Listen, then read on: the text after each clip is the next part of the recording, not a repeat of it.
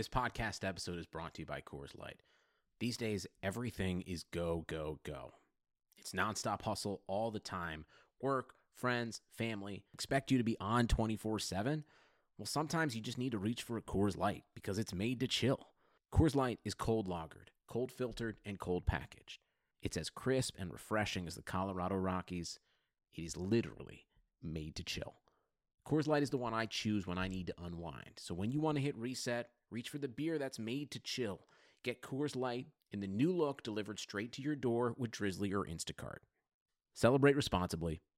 Coors Brewing Company, Golden, Colorado. Chase Thomas pod, the Chase Thomas podcast. um, my nephew needs me to record. See, I hate. I already hate it. I hate it. All right, hello, and welcome back to a Thursday afternoon edition of the Chase Thomas podcast. I am now joined by RBR Wrestling, my favorite pro wrestling podcast, longtime host, the original host, William R. Washington. William, good afternoon. How are you, sir? I am good. Good afternoon, Chase. It, it's been a little bit. I, it's been a few months since we talked. Uh, yeah. What I was last on in July. Oh man, a different time. You'd think so, but honestly, it Yeah, all blends really. together. Was it really? Not all that's different. Um, I I have to start off this this podcast with you, Will, because you have maybe the most insane wrestling mind I've I've encountered in my in my life, and I don't, and that is a uh, you were talking about it on RBR I think last week of just uh, you keep watching WWE because you're like I just I have to use all this information that I just have. because I don't want to have gap. It was Yeah. it- it- what I said was um, I'm afraid of having gaps in my wrestling knowledge, and Right. that's really the only reason I keep watching. I, I I'm right there with you with sports. It's like you're kind of like tied in this forever where I don't want to have that gap and I think that's why I take notes on everything because I I can just go back and look at it. I don't like just like you with sports and different things where I'm just like I don't like not knowing certain things in the back of my mind. I I'm I'm right there with you. Um so I'm going to ask you a question about just we're going to do an obscure wrestling fact to get uh get shake the rust off. Well. Oh, okay. Wasn't prepared for this, but that's the point, right? Yeah, that is it's a free flowing conversation, sir. Okay. Um, all I'm gonna say is this particular wrestler, and you're just gonna give me a random fact that most people would not associate with this professional wrestler. Are you ready? Oh, sure. All right. The obscure wrestling fact that comes to your mind when I say the name Maven. What first comes to your mind? Oh, that he's actually related to Booker T. Is that true? Uh huh. I actually just had this thought the other day because for whatever reason my daughter was asking me about Tough Enough, and I, I think they're like, um, I know there's some kind of cousin, but I can't remember what it was. Uh, but I know because they have the same last name, and like people were like, wasn't it weird that you guys have the same last name, Booker uh, Booker Huffman and Maven Huffman? And I think it was like, yeah, we're actually like related on our on some side. I don't remember what it was, but I know that they actually do have some relation. well, it's gotta be the dad side. Yeah. That's wild. I did okay. This is great. What a game. I'm glad I did this. I learned this today. I did not know this was a thing. Um, well, that's awesome. Um, I have a lot of questions that I want to throw at you today for the podcast because this has been pretty solid week of wrestling. I don't know if you knew this or not, but uh, pro wrestling likes branding things, and um, Oh. I don't think there was enough New Year's specials this week. What do you think? I know, right? Uh, between what New Year's Dash, New Year's Smash, New Year's Evil, and then Yeah. the- Raw didn't even bother. Raw, Raw was just like, "Hey, Legends Night." Well, they just don't care. Like Raw is just like whatever. No one's getting excited for Raw. Like we can put it whatever brand we want to spend on it, but uh, I don't even want to talk about Raw outside of like McIntyre Goldberg. I want to pick your brain about, but like the Hogan stuff, just awful. Everything about it, just I, I Raw just bums me out. Like I, I want to avoid talking about Raw as much as humanly possible. That's Um, fine by me. I, I barely watched it this week, and by barely I mean didn't. I just caught the highlights Mm. uh, on social media later. But you know, it's my it was my New Year's resolution to try and be, uh, I guess, to not care as much about having gaps in my wrestling knowledge. So I was like, I'm gonna start by skipping Raw, and uh, I don't I think this is going to happen. Well, you're too programmed. How old are you? Uh, 33. Uh, I don't know, man. I don't know. Uh, You- I know. You're fighting years and years and years of hardwiring. I don't know if you can- Basketball season being back it helps because it was like you know I can at least throw on some games right now and watch the Nuggets uh, go two and six. uh what are they now three and four Yeah, three and Uh, four. I think- so no, I think as long as they beat the I thought they were uh, two and five. Maybe I'm wrong. No, Let me see. uh, they just beat uh, Minnesota in back to backs, and then they have uh, Dallas tonight, which I'm hoping they can go four and four. At which point, then we don't have to talk Yeah, about them being at the bottom any longer. Well, that's probably true. Um, and I'm look, both our teams are 500 teams at the moment, uh, so that's fine. But we're going the opposite way. The Hawks started off hot, and now they're they're really struggling down the last couple of days. Um, Fenix versus Kenny Omega. Hey, my kind of wrestling. Is it already at the top of your match of the year? Of course, yeah. Yeah. And the thing is, this is coming from somebody who, for the first year um, ever, I watched Wrestle Kingdom live. So uh, it, it is, um, it, it would be very easy for me to pick a couple of matches from Wrestle Kingdom. Um, but ah, you know, honestly, Rey Fenix versus Kenny Omega, um, to me was the kind of match that uh, I, I like. The- I, I, I, I, I, I mean, obviously, it's the kind of match I like, but the kind of match that I want to see in a main event for a title. In that, um, you took somebody like a Rey Fenix, who, uh, you know, lucha guys, um, you know, talking about, uh, you know, when you think of lucha guys, the first one that comes to mind is Rey Mysterio, and um, part of what made Rey Mysterio such a star was his ability to work with non-lucha guys, um, and uh, and so it was like the, watching the styles clash made Rey Mysterio matches like the the big one that comes to mind with people is Rey Mysterio and Kurt Angle from SummerSlam 2 Um, but uh, there really hasn't been an act since Rey Mysterio that's been able to do that until I feel like Rey Fenix. Like I feel like Kalisto like had the opportunity, but they were just never willing to go um, all the way with him. But I feel like Rey Fenix. Give it a couple more years. I think we're close. but I feel like Rey Fenix is that guy, and he's in his 20s, so this isn't a guy who's like late into his career. Um, Rey Fenix has plenty of time left to continue to pull this kind of stuff off, but I feel like uh, he is that guy who um, is a young lucha wrestler who has the ability to get in there with a non-lucha guy and just tear it down. And I feel like this wasn't his first go around with Kenny Omega. They had, um, as a matter of fact, Kenny Omega having the uh, the AAA um, championship came via match with Rey Fenix, uh, and it was also excellent. But this here was just solid across the board, and it's one of those matches where like you know uh, Kenny's not going to lose the belt, but it it was more about seeing what Rey Fenix is going to do next because Rey Fenix is so not human with the stuff he pulls off.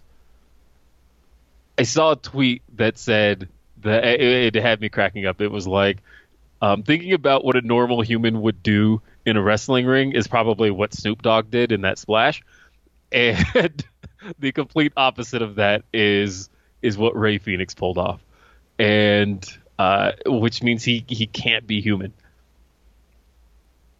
there were moments in the like do you I don't even know what to call this sequence where just the it looked like an inverted Canadian destroyer where like or he comes off the top rope and Kenny flies on his back. Like I those kind of moves just scare the shit out of me in real time. Yeah. Just it's so quick and both of them are just so fast and the timing was perfect in this match, but I that was what stood out to me. Um, that spot, and I, I mean, obviously Kenny was not going to lose this match, but this was one of those bangers where you're just like, let's just let two amazing professional wrestlers get time and just kill each other.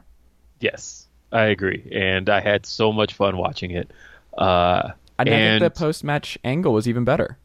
Yeah, so the post match angle was interesting because, um, you know, it, the Bullet Club is one of those things that has been tried and referenced everywhere in the United States, and so Well, I've heard of the here? club.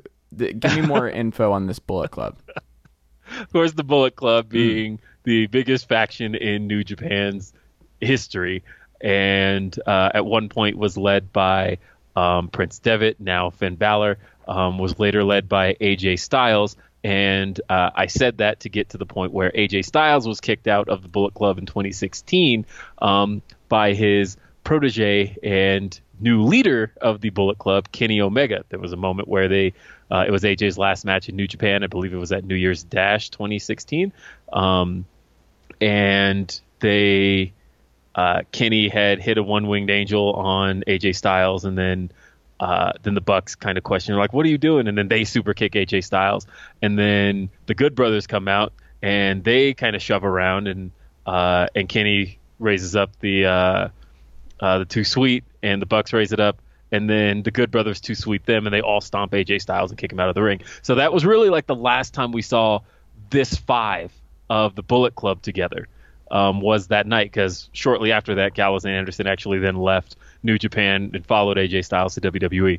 Um, so that was like the last time we've seen this this five was five years ago, and uh, and of course the the Bullet Club later split into two factions um, with the the the lower members of the Bullet Club and the elite members of the Bullet Club, which later just called themselves the Elite, and then left the Bullet Club as the Elite, and then started a wrestling company called All Elite Wrestling. Hmm. Uh, so um, it's funny the, the, the entire existence of AEW is really based around the Bullet Club. Yeah. Um, and so thinking about that, uh, what was kind of cool here is, of course, you know, Kenny Omega being a heel now and aligned with Impact Wrestling's Good Brothers. Um, Gallows and Anderson. And the Good Brothers showed up after the match to attack Jon Moxley, who, you know, what was funny was Moxley comes out with that barbed wire bat, and, uh, you know, he's been kind of taunting with the barbed wire bat for a while. I think he's used it a couple of times in AEW, but this is the first time I probably noticed that that's real barbed wire on that bat. I was like, uh, you know, maybe they work it every once in a while because, like, when he actually hit somebody with it. But when it actually like put holes in Kenny's arm, I realized, oh, that's like a real barbed wire bat. Why would you work that? And then like when Kenny was using it on Moxley and it was like sticking to his shirt.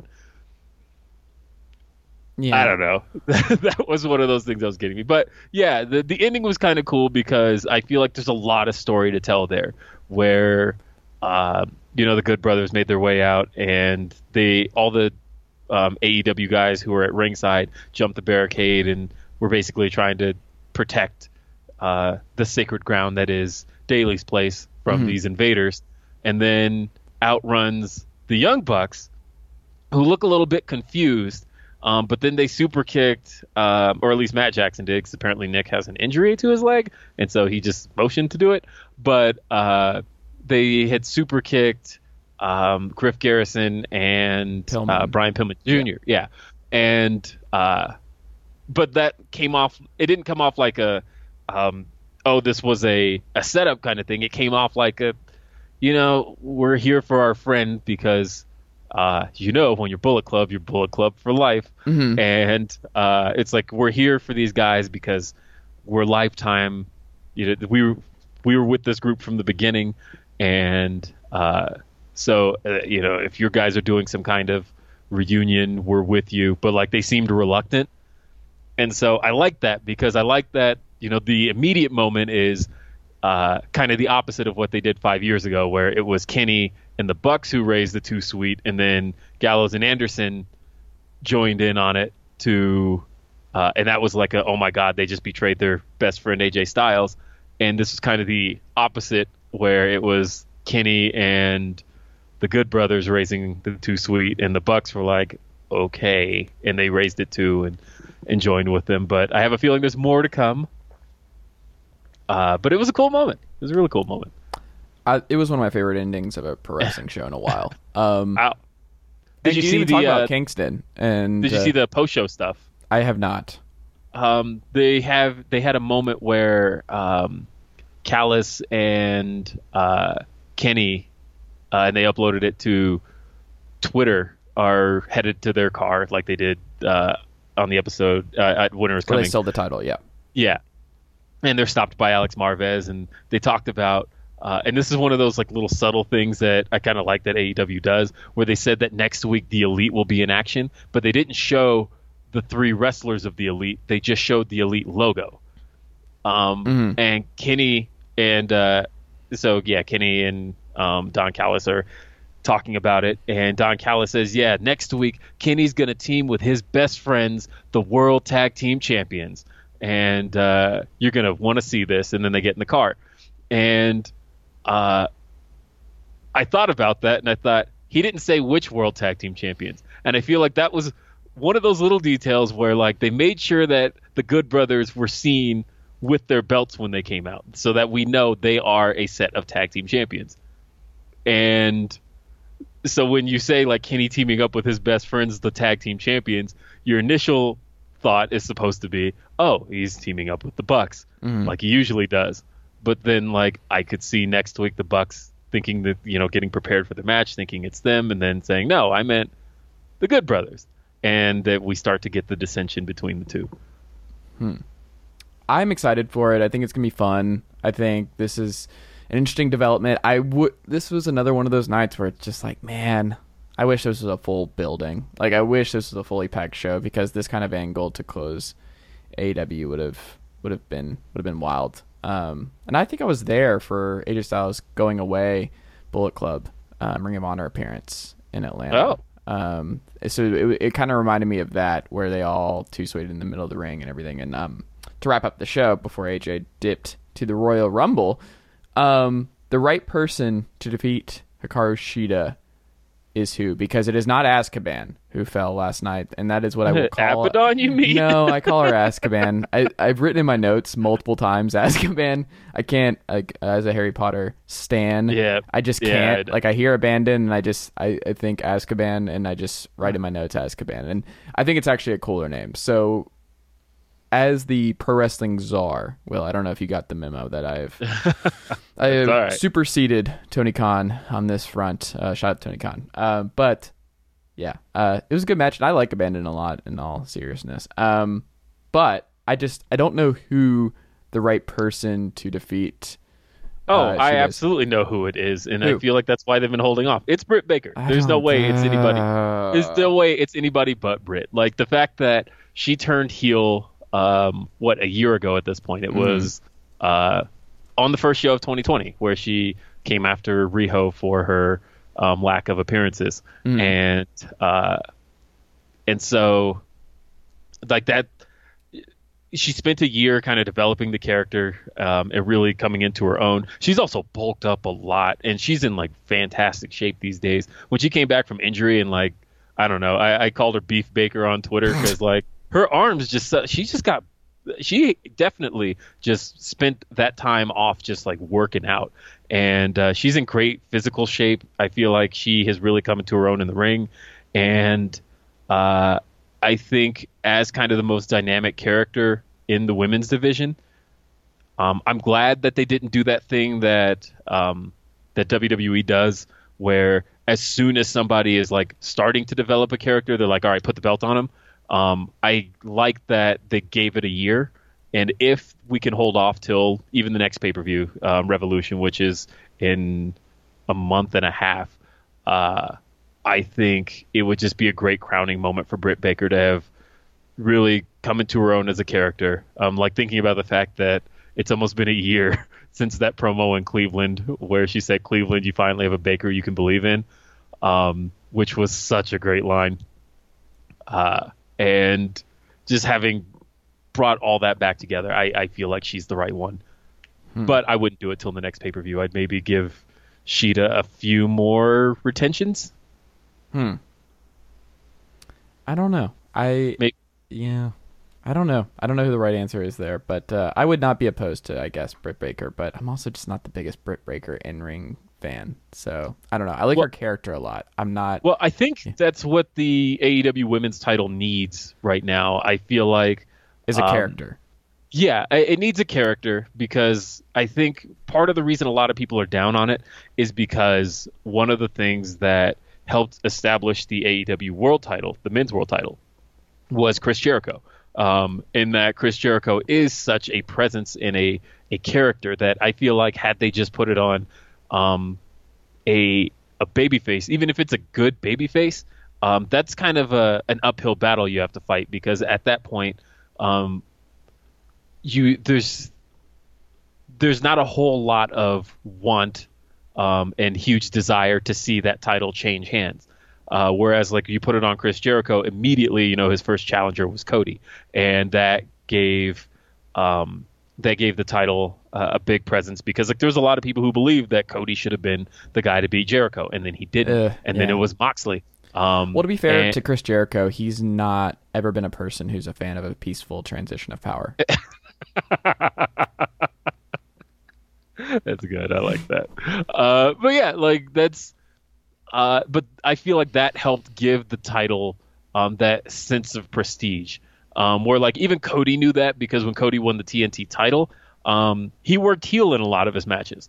Uh, you know, they had put him against a lot of baby faces. Like he worked the babyface character, but then once he got in the ring, he worked from that angle of you wanting to see the title change hands.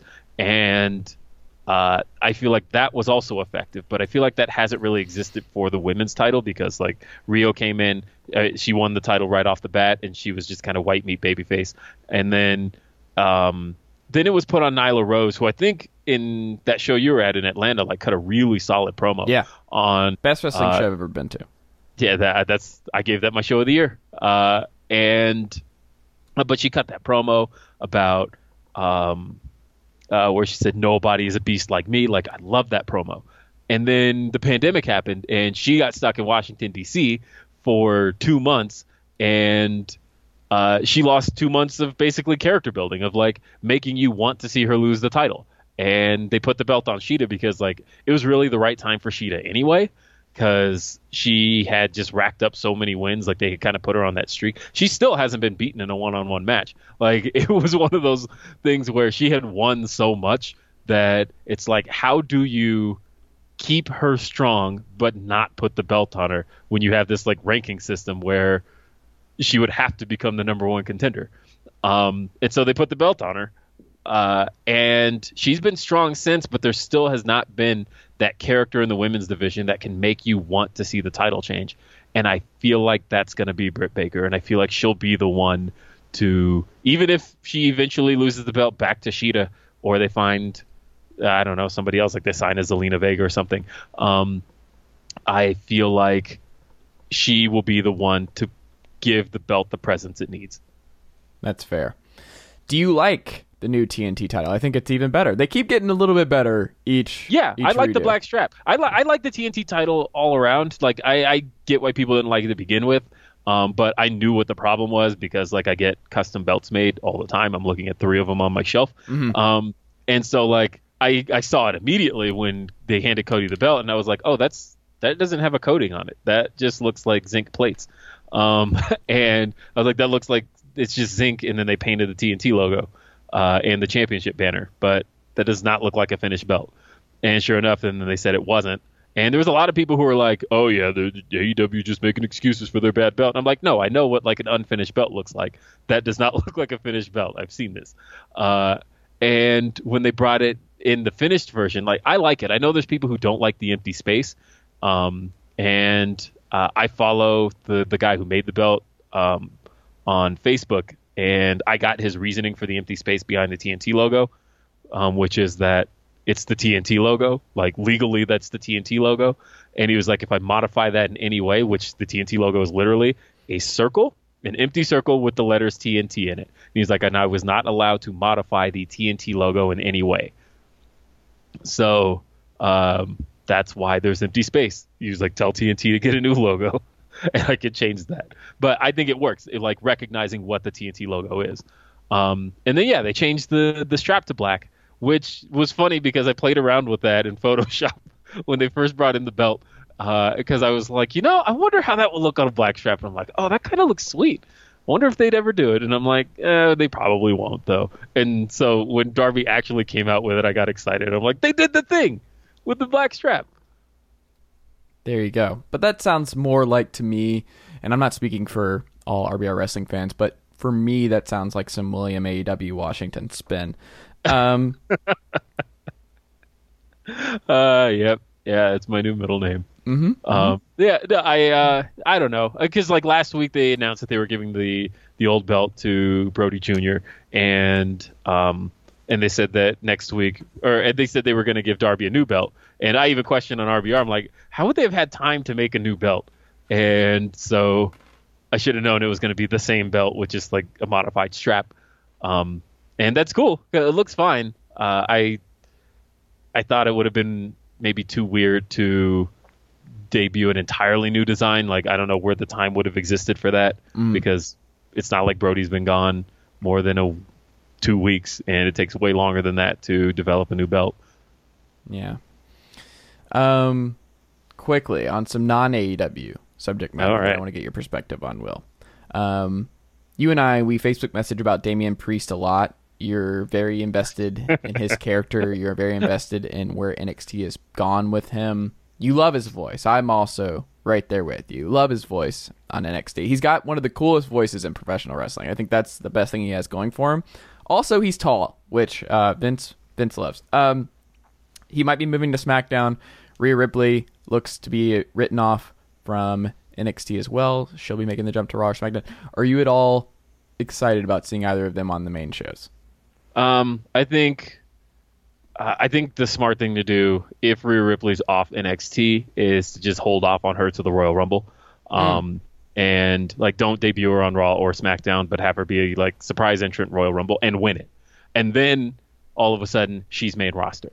Um, I am excited for her because I feel like Raw's women's division is kind of non-existent. Uh, I, my buddy uh, Joe Holbert on Twitter made the joke that uh, Raw quietly retired the women's title because like it wasn't even defended at the last pay per view, and I don't think it was defended at the pay per view before that because it was Survivor Series. So it's really been quite some time since. Well, Charlotte has been around. The rule is if Charlotte's not around, the the Raw Women's title doesn't exist. Right, and the thing is, like Charlotte's back now, and so the focus is on the tag titles. But one half of the tag champions is the Raw Women's Champion, so you just haven't done anything with the Raw Women's title at all. Uh, Well, they've been busy. So, Hogan so, had like, to appear. I mean, I can see them. Uh, my gut feeling tells me that they'll do the reversal of last year, where Charlotte wins the title off of Asuka, and then uh, Rhea wins the Rumble and challenges Charlotte, and so we get the rematch from last year. Except this time, um, Charlotte's on the defense, and uh, and then that allows Rhea to get the victory. I don't know. Um, as far as Damian Priest is concerned, I don't know. Um, I- you know, I saw the story that he was going to be inserted into the Roman Reigns Kevin Owens storyline. Okay, I don't know how that works or how that fits. Um, we'll see. Easily. Oh, I don't know. I don't know where yeah, I thought you maybe had some actual reasoning. No, no. Um, Damian Priest is fine. Um, I could see him actually. He's got a lot of Baron Corbin on the main roster vibes, where he'll just work a bunch of matches. He'll be in world title feuds. He'll just be around and never actually get the belt. Never actually be treated as the top guy, but just like, hey, we need someone for a triple threat match to work with Yeah, Roman could- Reigns and Kevin Owens, and that's I could very much is. see that. Um, yeah, I could see that, and uh, but I'd like to be pleasantly surprised because there have been those acts. Uh, I've always said that there's been certain acts that like didn't work in NXT and then ended up having more success on the main roster. Like Elias is one of those acts who um, just had way more success on the main roster than he ever did in NXT. But then on the other hand, you have somebody well, like a Finn. hold on. I would like to see a few more weeks of him and Jaxson Ryker before I really, really am comfortable saying that he's not in a good place at the moment. Uh, yeah, uh, I, I don't know. Uh, but as far as you know, your Finn Balor's or guys like that, like they get called up, and then, um, or like Keith Lee is another one where, uh, so far I'm not like super impressed with the call up. Yeah, he's had some good matches, but otherwise, like, what is the character? Where does he stand? Um, so yeah, I don't know. We'll see what they end up doing. I feel like Rhea's a really tough one to get wrong, but also, you know, they got Oscar mostly wrong. Uh, so uh, it's very possible to to screw up kind of a hot act, and we'll see what they end up doing with it. Yeah, that is fair. Um, last thing, we'll wrap up here. Uh, Goldberg. I know you're excited to talk about this with Maxwell tonight on RBR, but Goldberg versus Drew McIntyre is happening. Are you at all interested in this this match in this feud? Why? Uh, and I, I ask that question from multiple or multiple perspectives. Like, uh, what are we doing here? Um, Goldberg uh, is, I guess, a baby face, though. Like his promo from this week, which I guess he was supposed to like have ad libbed some stuff because Drew didn't get to cut his promo because of time crunch, and so Goldberg referenced the promo that didn't happen. Um, and so Goldberg kind of comes off like a heel, but is he? And he's also like a heel that can only work two to three minute matches, and he only does two moves in them. So, but part of like Drew McIntyre's big appeal is that he is kind of this like ass kicker who goes uh, who goes out there and has like these long ass kicking matches.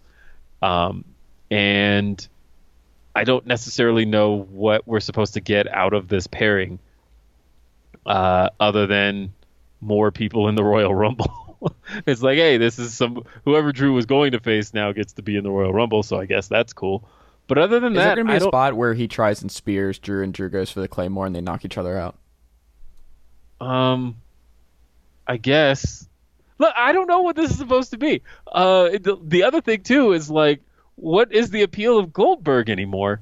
In that, uh, it's not like, like I know people always talked about how Goldberg's first WWE run was kind of botched, and talk about the things they got wrong with it. And they're like, oh, they made Goldberg look like a loser in that run, but like Goldberg in that run lost two matches. Uh, whereas in this run, I believe he's lost to Lesnar, he lost to Undertaker, he's lost to Strowman. Um, is that it? Mm, I don't know. I think that's Um, it. That sounds I think right. that's it. But either way, I feel like the the he's lost fans that uh, he he's lost fans that would prefer he not kiss his son on the mouth. Yeah. I feel like uh, the idea of the unbeatable Goldberg is already done. He's lo- he's lost to a good number of guys. Because he's Oh, old, Yeah, he is. which is fine. Yeah, it's the same thing they did with Taker. It just like the matches just started adding up, and you're like, man, he's lost a lot at this point. Like it's just on the way out, he he loses a bunch of matches. Like the only, the closest now is probably like Walter, I guess. Yeah. the modern day Goldberg, I guess, is kind of Waltery. Um, I don't know, but I don't watch NXT UK, so I'm not familiar. not familiar, and I will not watch NXT UK outside of the pay per views.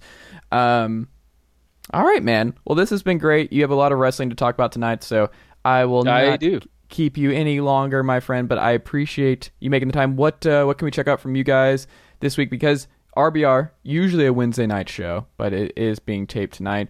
Um, something in the country was going on yesterday. Uh, Yeah, and it was just like I, I no one could no, focus on wrestling. yeah, the headspace was just not there. Yeah, so we're going to do the show tonight at 8 p.m. Eastern, 5 p.m. Pacific. We are at mixlr.com slash fanoff. We're going to be talking about um, a little bit of Wrestle Kingdom, um, Dynamite from last night. Uh, I'm sure um, Eric and Paul are going to talk about NXT. Uh, and yeah, we'll, we'll discuss some of the wrestling news of the week, including um, the news that uh, Tony Khan is buying theme songs. And I'm just kind of excited about that because I've wanted wrestling companies to spend money on theme songs again for a long time. And it might, you know, push uh, push WWE to get back on the. Let's not make crappy theme songs for everybody. Um, Yeah, spend some money on Yeah. Rollin' for Undertaker. Like, obviously that worked. you know. Well, and- hold on. Do you think Edge's worked? I don't. I mean, who's to say? Who's to say Metalingus did, did well for him? Who, who's to say? It's a little Who's early. to say? yep. Whom's amongst us have not uh, made that same mistake? Um, Will, thank you as always for the time, good sir. I appreciate it. Stay safe out there, and uh, happy New Year. And I hope 2021 is a great year for you, your family, and RBR Wrestling. Thank you, Chase. Thank you for having me.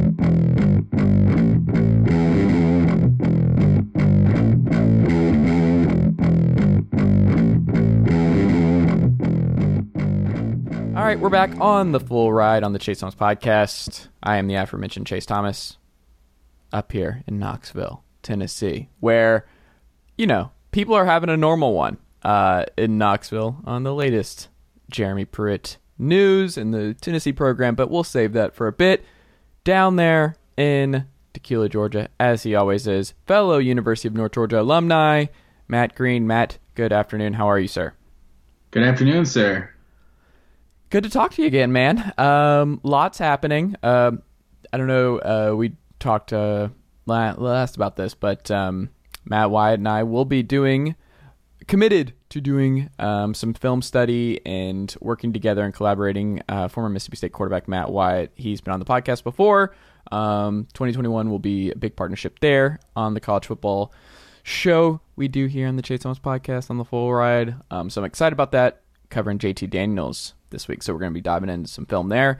Um, yeah, how how are you? How's the how's the new year going? Oh, I can't complain, man. You know, just uh, other than college football coming to an end, it's a uh, it's a sad time for us uh, diehard college football fans. But uh, yeah, you know, 2020 is uh, in the rearview mirror, and uh, 2021 has already uh, already brought us some uh, interesting things. Already off to a great start. Um, but we for won't sure. get into that in this podcast. Um, the Heisman. I think we have to start here. Um, DeVonta Smith, no surprises there, leads the country in TD receptions. Just been a multi TD machine all year long. Post Jaylen Waddle, they haven't missed a beat. Strong Marvin Harrison energy from Mr. DeVonta Smith. Um, first high, uh, first wide receiver to win the Heisman since Desmond Howard. Uh, did they get it right? Uh, absolutely they did. Um, I was I was curious what you were saying with Marvin strong Marvin Harrison vibes. Oh, that's that, just who he plays like. That's his NFL comp. Oh, you think? Yeah. He seems. Yeah, I guess that's that's that seems like a good comparison. He he seems as as mild mannered as uh well, notable mild mannered Marvin Harrison. Uh, yeah, but we also we obviously learned more about his. Uh, his well, hold on, hold on. We, uh, we'll we'll block we'll block that out. I'm not trying to get. I, I, I'm yeah, not trying to get enough. on his radar. fair enough. So Marvin Harrison, class act, never did anything wrong. Correct. Uh, moving on, DeVonta Smith. But um, yeah, I was actually looking at it. If you if you take out the Arkansas game where he only had I think like three catches for 22 yards, mm-hmm. the last six games this dude's got 57 catches, 1,063 yards, and 16 touchdowns just in the last six games that he's essentially played in. Like, just absurd numbers. Like, I think this is what it took. Like, this is what it takes for a wide receiver to win the Heisman. Like, you can't just have like a a really good productive season as wide receiver. Like, you have to just put it just ridiculous numbers. Like, I was looking like like you said, he's the first uh, wide receiver since Desmond Howard. Are you aware of the kind of numbers Desmond Howard put up? I don't think I truly gave him uh, props for his Heisman season. 19 receiving touchdowns in, in 1991 also. But he had 985 yards and 19 receiving touchdowns. But he also had two rushing touchdowns, a punt return to the house, a kick return to the house. Like it's like that's what it takes for like the other positions to to win a Heisman. Like Kyle Trask, like if if Florida would have won out, won all their games, like he would have won the Heisman, but it wouldn't have been anything like extraordinary that we haven't seen a quarterback do before. Like no, no disrespect to Kyle Trask, like he was he was balling, but like we've seen the Colt Brennans, we've seen like Sam Bradford, we've seen Joe Burrow, we've seen quarterbacks put up just huge offensive numbers and maybe not even be like someone like Joe Burrow where they just like jump off the screen because they they kind of make plays with their legs too. It's like you've seen guys like Jason White, just like basic quarterbacks that just are really productive have a great have a Heisman uh, Trophy season. But this is I think this is what it takes for a wide receiver, and hopefully you know this just breaks the seal, and now we can kind of get back to this not just being a quarterback award, just making it like the most just ex- outstanding player in college football because that's really what the award should be. I get where you're coming from.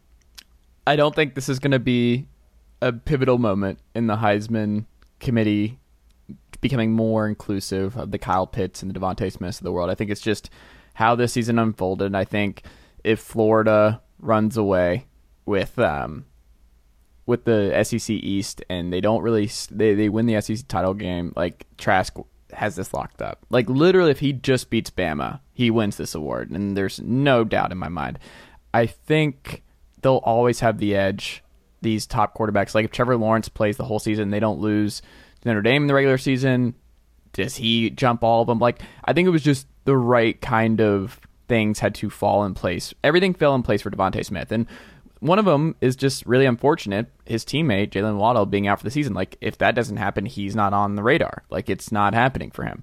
So Yeah, it's probably a solid three or four hundred less receiving yards or so, maybe Yeah. four or five less touchdowns. I mean, do you remember like I like the whole thing with Waddle to start the season? Like he's just uncoverable. Like this dude is just he can stretch the field. He's just an absolute, just incredible receiver, just special. And then DeVonta Smith also smet, uh, special. And I just I don't know. I think it just everything fell the right way for him to win and a receiver to win the Heisman this year. But I still think it when we look back at, from 2020 to 2030, I'm going to guess the Heisman still end up being eight of ten being quarterbacks. And that's very possible. And I think if Trevor Lawrence had, you know, played Notre Dame, they went undefeated, and you know he had like a, a spectacular game against Notre Dame, which he probably would have, since that's usually what he does. You you might have seen that kind of career Heisman given to him because you know just a great three years. But uh, but yeah, I, I think with what DeVonta Smith did, you, you could not give it to him. But yeah, it is crazy because we were we were literally saying that Jaylen Waddle was the best player in Alabama and maybe the best player in the country three or four weeks into the season. So it's that's just the embarrassment of riches that uh, that Alabama has currently. Yeah, and I don't think that's going anywhere anytime soon. Um, Bryan Harsin, and just a he he came out full heel turn right away from Bryan Harsin, steel chair to the back of Shane Beamer this week. Um, Shane Beamer was finalizing his staff. He only had two open positions uh, left to fill um, as of 24 hours ago, and uh, now he needs several more additions to his staff because um, Derek Mason is going to be his defensive coordinator in Plains. Mike Bobo has left um, Shane Beamer as OC to become Harsin's OC.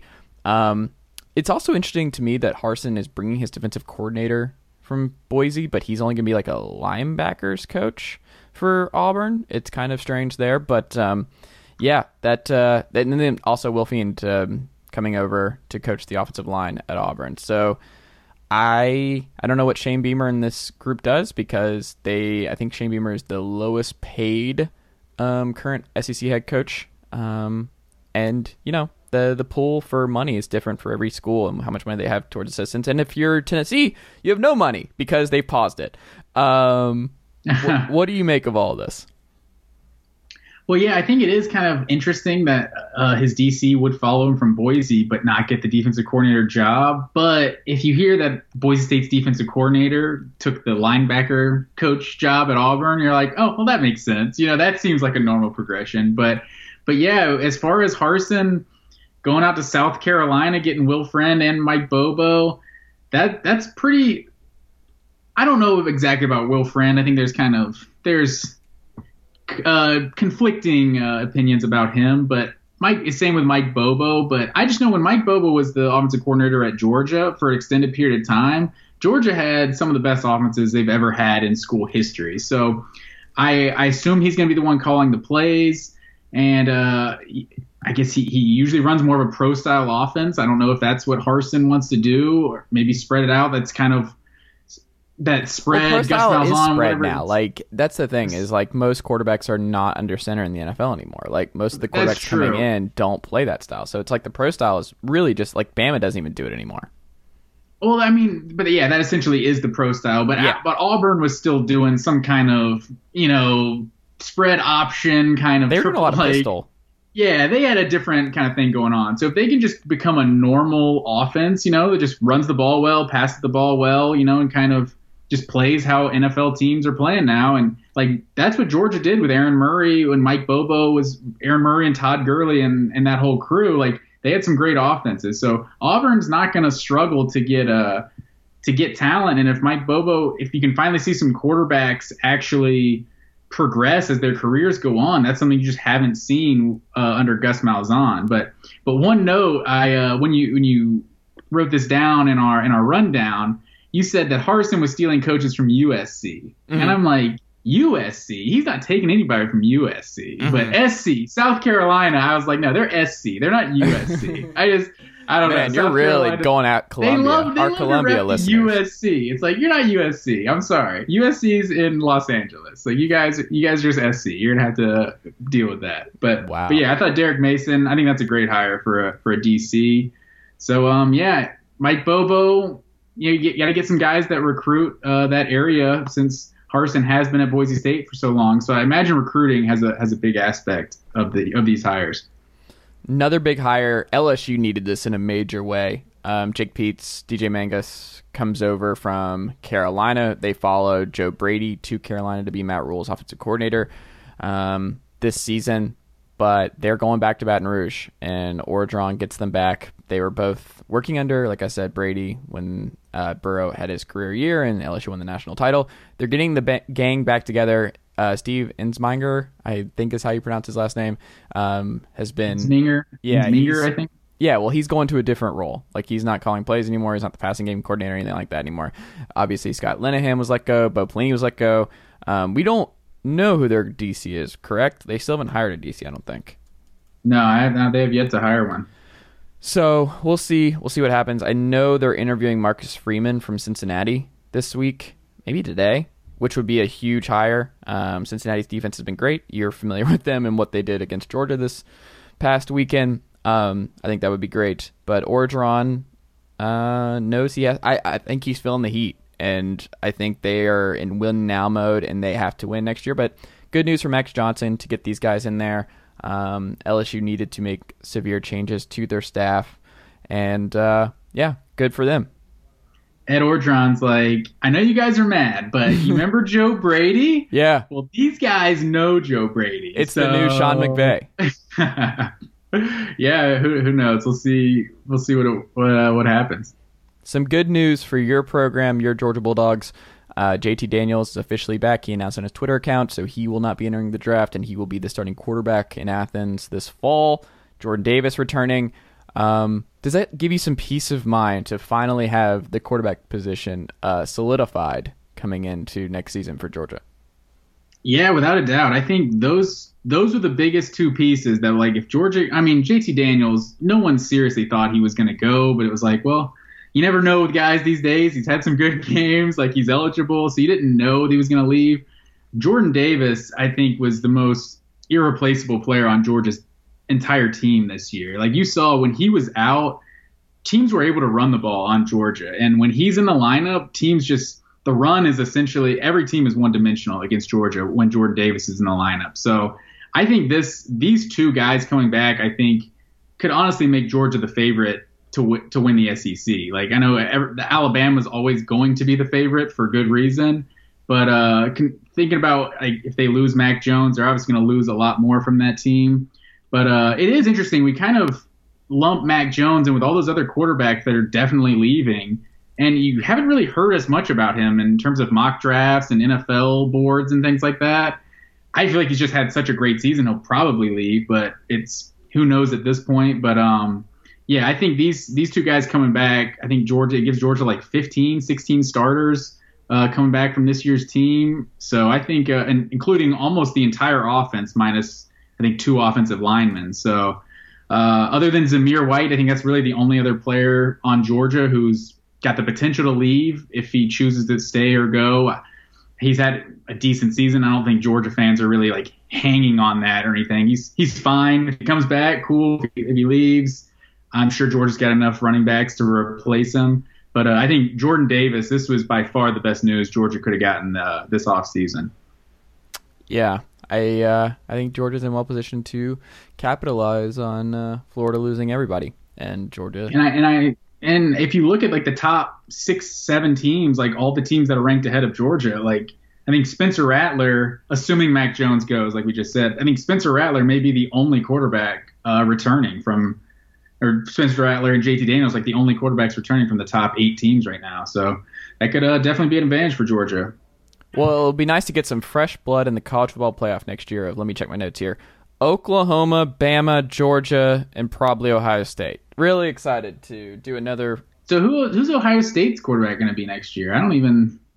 I'm sure they'll find somebody. I, I think they're going to be okay. I'd have to pull it up, but Yeah. um, the University of Tennessee, my volunteers are are in trouble. Um, kind of a damning report. There's an internal investigation going on with UT. Um, they've now paused all their salaries, uh, assistant coach salaries, um, or raises or something. Um, there while the investigation is pending. Uh, Chris Low, uh, mentioned that he cannot see um, Pruitt surviving this. So I, because I was one of the people who thought that like it was just very unlikely that they were going to clean house. Um, now we're at the point where the more I read, the more I li- get listen to different people talk about this that he will not survive this, and uh, UT will be making a change potentially. Um, I think I, I'm clearly Tennessee's problems go far deeper than just Jeremy Pruitt and Jarrett Guarantano, but um, this is bad. Um, this is worse than what Florida did. This is worse than uh, a lot of other schools are dealing with right now. And um, I don't know. I, I, think the best case scenario is they can fire with cause and save a lot of money and use that money for a bigger name coach. But man, I don't know. It's just it's very depressing.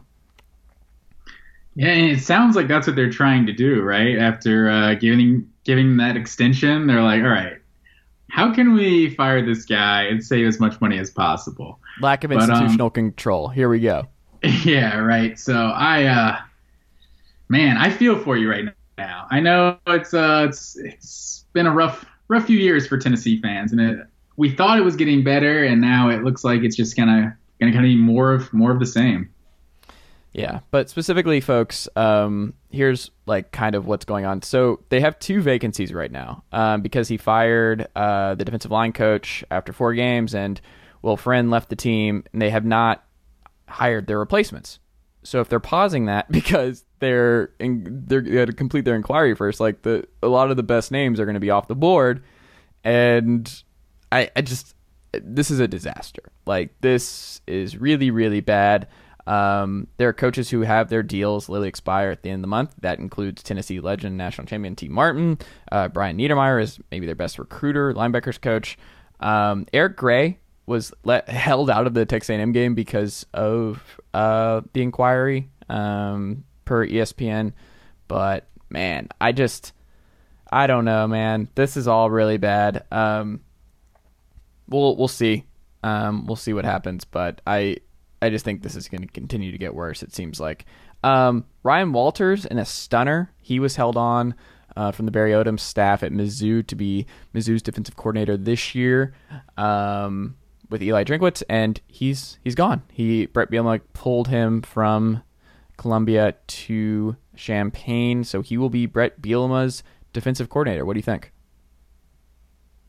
Yeah, I think I, I, thought that was an interesting move, like going from Missouri to Illinois. But it seems like a I step mean, back. Yeah, it does. But Bret Bielema does have more of a reputation as a as a head coach than Eli Drinkwitz. So maybe you think kind of hitching your wagon to a guy like Bielema, who's got some NFL experience, got some you know big time places like Wisconsin. I guess Arkansas isn't necessarily that big time, but Bielema definitely has is a bigger name in the coaching circles than than Drinkwitz. So I would I, that's that's the biggest uh, that's the best rationale I can come up with, I guess.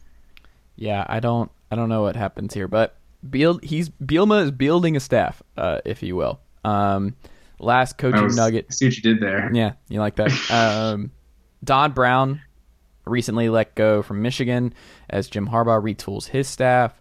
Um, he is wound up at the University of Arizona to be Jedd Fisch, new Arizona football coaches and former um, former New England Patriots quarterback coach Jedd Fisch um, join his staff as his DC. So Fisch, I think Arizona is maybe the if it's not the toughest Power Five job, it's one of them, and uh, we'll see if it all works out. But man, we go back and look at that Rich Rod years. They just what was Arizona thinking? Like he, I think, had a winning record at Arizona, which is just preposterous um, at this point. But um, yeah, we'll we'll have to see how all this unfolds. But an interesting hire nonetheless.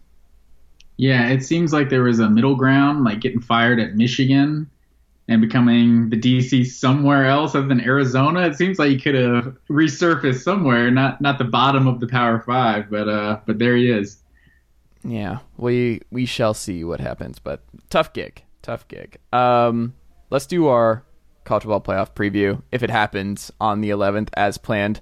Nick Saban's daughter doesn't seem to think so. She uh, she chimed in, giving the Buckeyes more bulletin board material. Which who are like Dabo number 11, and then we got Nick Saban's daughter going after the Buckeyes. Uh, it's a conspiracy to help J- uh, Justin Fields heal using COVID. The classic case of using COVID 19 precautions to protect Justin Fields' uh, ribs. Uh, that, uh, that is what you do. Um, that, that old story. Yeah, that- Hey, I'm gonna, I'm gonna yeah. give you a, a hot take here. uh huh. I'm I'm gonna guess Nick Saban's daughter never does this once ever again. like, cause Saban, oh, he's got to be so pissed. Like, Yeah. Alabama players never give bulletin board material. Like, they never do stuff like this. And I feel like it's because Saban controls the message. You know, it just he just runs a tight ship. And now his daughter's saying something. He's like, I'm gonna have to treat you like one of my players. right? This is how we do things. This is the process, and you can't you can't be running off your mouth on Twitter. Like we got we got games to play. Like you don't need to be a part of the story. Yeah, he just she just gets pulled. Um, like the his married daughter, married adult daughter. He's just like, nope, pulling your stuff. Like you, you've lost your, just grounding his daughter, his uh, adult daughter. Um, I could see it. So the spread is the Tide minus eight. The over under is seventy five points. The money line is Crimson Tide minus two ninety. Buckeyes plus two forty five. Bama is seven to one against the spread in their last eight games against Big Ten opponents. The last time they didn't, obviously, is when Ohio State won um, with Ezekiel Elliott that year. Um, Ohio State has a plus twenty one point four point differential. Something has to give. Of those numbers, of those gambling numbers, what is, what at what entices you the most, Matt Green? I don't know, man. Those are uh, those are some difficult numbers right there. The uh, the 75 over That's under. what jumped out to me. I'm like, yeah, I'm That's banging tough that for me because well, see, I was just my I just I come up with my score prediction first, and my score prediction. I don't know if spoiler alert or anything. No, we but can do I was it, going yeah. 42. I was going 42-35 Alabama.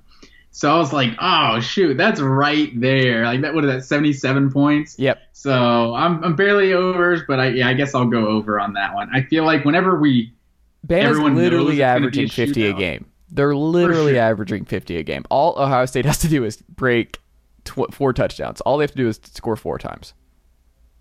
Well, I mean, I would assume Ohio State is going to give them a little bit more of a push push on uh, defensively than. Do than you? Because I got that- some Ohio State defensive numbers. For I mean, their defense hasn't been great, but uh, Notre Sean just Wade going at DeVonta Smith, like I want to cover him, and he's not had the best season. Like, what are you doing? Like that was one of those where I'm like, I don't Mm-hmm. Yeah. think you want that in your life. Like, Why would? yeah, Cornell Powell just like abused you, Yeah. man. Like, what do you think DeVonta Smith is going to do? Oh man. Um, but here's some some Ohio State uh, stats for you defensively. They are 60th in passing success rate, and they're 50th in passing explosiveness. PFF grades them as the 35th best coverage unit in the country and 71st best tackling team. This all seems bad when you're playing Alabama. Yeah, without a doubt. Like good good pass defense. I think Georgia was probably pretty highly ranked in terms of pass defense, especially when they played Alabama earlier in the year, and and they got absolutely abused. So uh, a team that's actually been passed on by uh, been thrown on by teams like uh, Indiana, like I don't I don't know how Ohio State is going to get stopped, but my thought on this game is I I just have this feeling like Justin Fields is gonna channel like his Deshaun Watson. Like I just feel like we're gonna walk away from this game thinking like, wow, Justin Fields is actually the best player in college football. Like that's I think Justin Fields is gonna put the team Oh, wow. back. And like that's that's why this game is gonna be as After doubting him against Clemson, you're all in.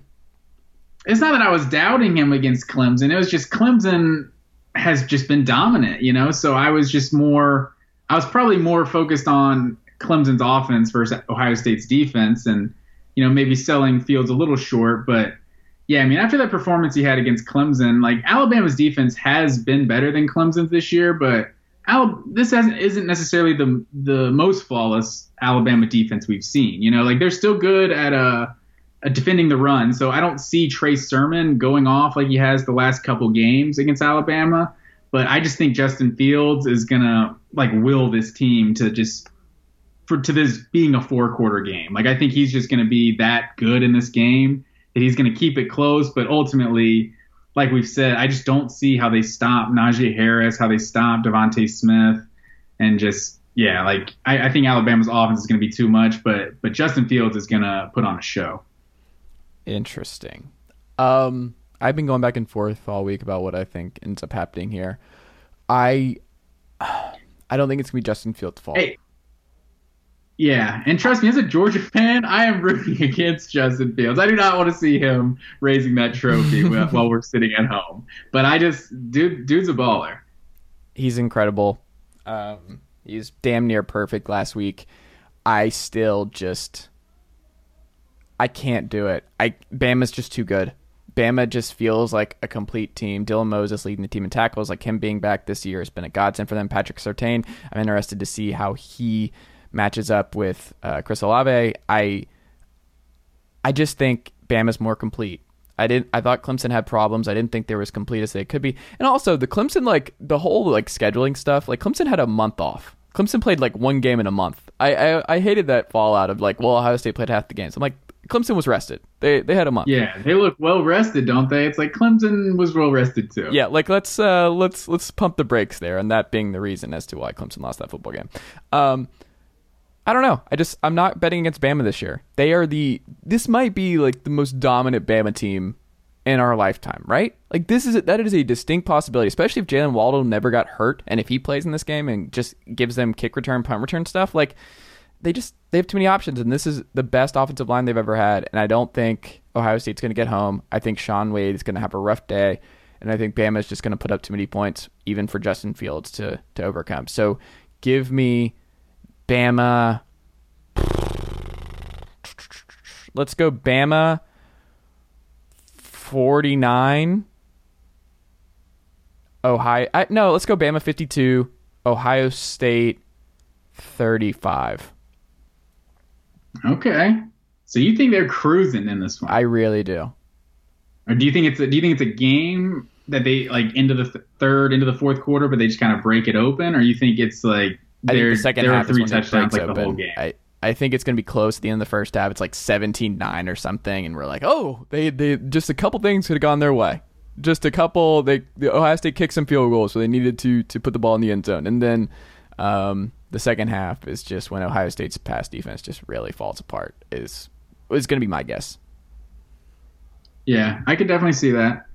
Yeah. I um I I think it's crazy to say with how dominant Alabama has been to this point. I kind of think the 2015 team was like their best team uh, with Jacob Coker the, as the starter, even though he wasn't like their best best quarterback or anything.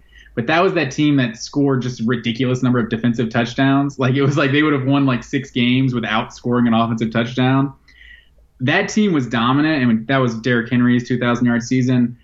But this Alabama team, it just seems so much easier. It just seems like everything they do, you're like, wow, another 70 tu- 70 yard touchdown. You like you walk into another other into the other room for a second, you're like, oh yeah, Alabama scored a touchdown. By the way, it's just this team's just absurd. Yeah. Well, we have to wrap up here, Matt Green. Um, thank you as always, sir. Um, we'll be back next week um, on the podcast, so we uh, will probably wait until after the national title game to record our next pod, um, just so we can Yeah, recap sure. that, and then uh, some more coaching news. I'm gonna guess pops up there. Um, for that guy down there in Tequila, Georgia, Matt Green. For myself up here in Knoxville, Tennessee. That is all I've got. Good sir. We will talk again very soon. Sounds good, man.